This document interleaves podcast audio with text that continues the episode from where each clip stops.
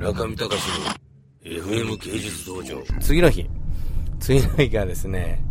北京の市内にある、えー、いるですね、アーティストのスタジオを6件ほどビジットしたんですけど、ここでですね、とんでもない事件が起こりました。北京はですね、今あの、オリンピックということで、交通規制を行われており、えー、毎日毎日日替わりでですね、車が走っている半分の数に減らすという作戦で、今日は奇数の、ナンバーが奇数の日、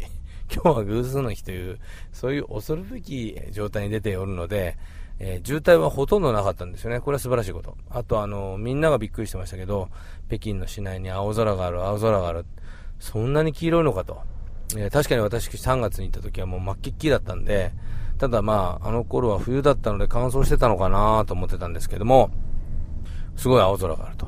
あ、それとね、まあ、気がついたのが、あの、街がやけに緑色なんで、あ、前に来た時が、あの、冬だったから枯れてたのかなと思ったらですね、なんと、人海戦術で、火を大量に北京市内に植え込んだと。恐るべき。えー、夜中にですね、北京の市内はここ数ヶ月、木のトラックが山のように移動して、どんどん植え込まれたということなんですよね。工業大学が中国の大気汚染をしているということを払拭するべく、緑、グリーン対策ということですね、木を植えまくったということなんですけれども、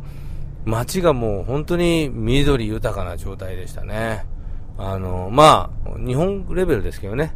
前はほとんど真っ黄色だったんですけど、日本レベル、東京レベルに緑になってると。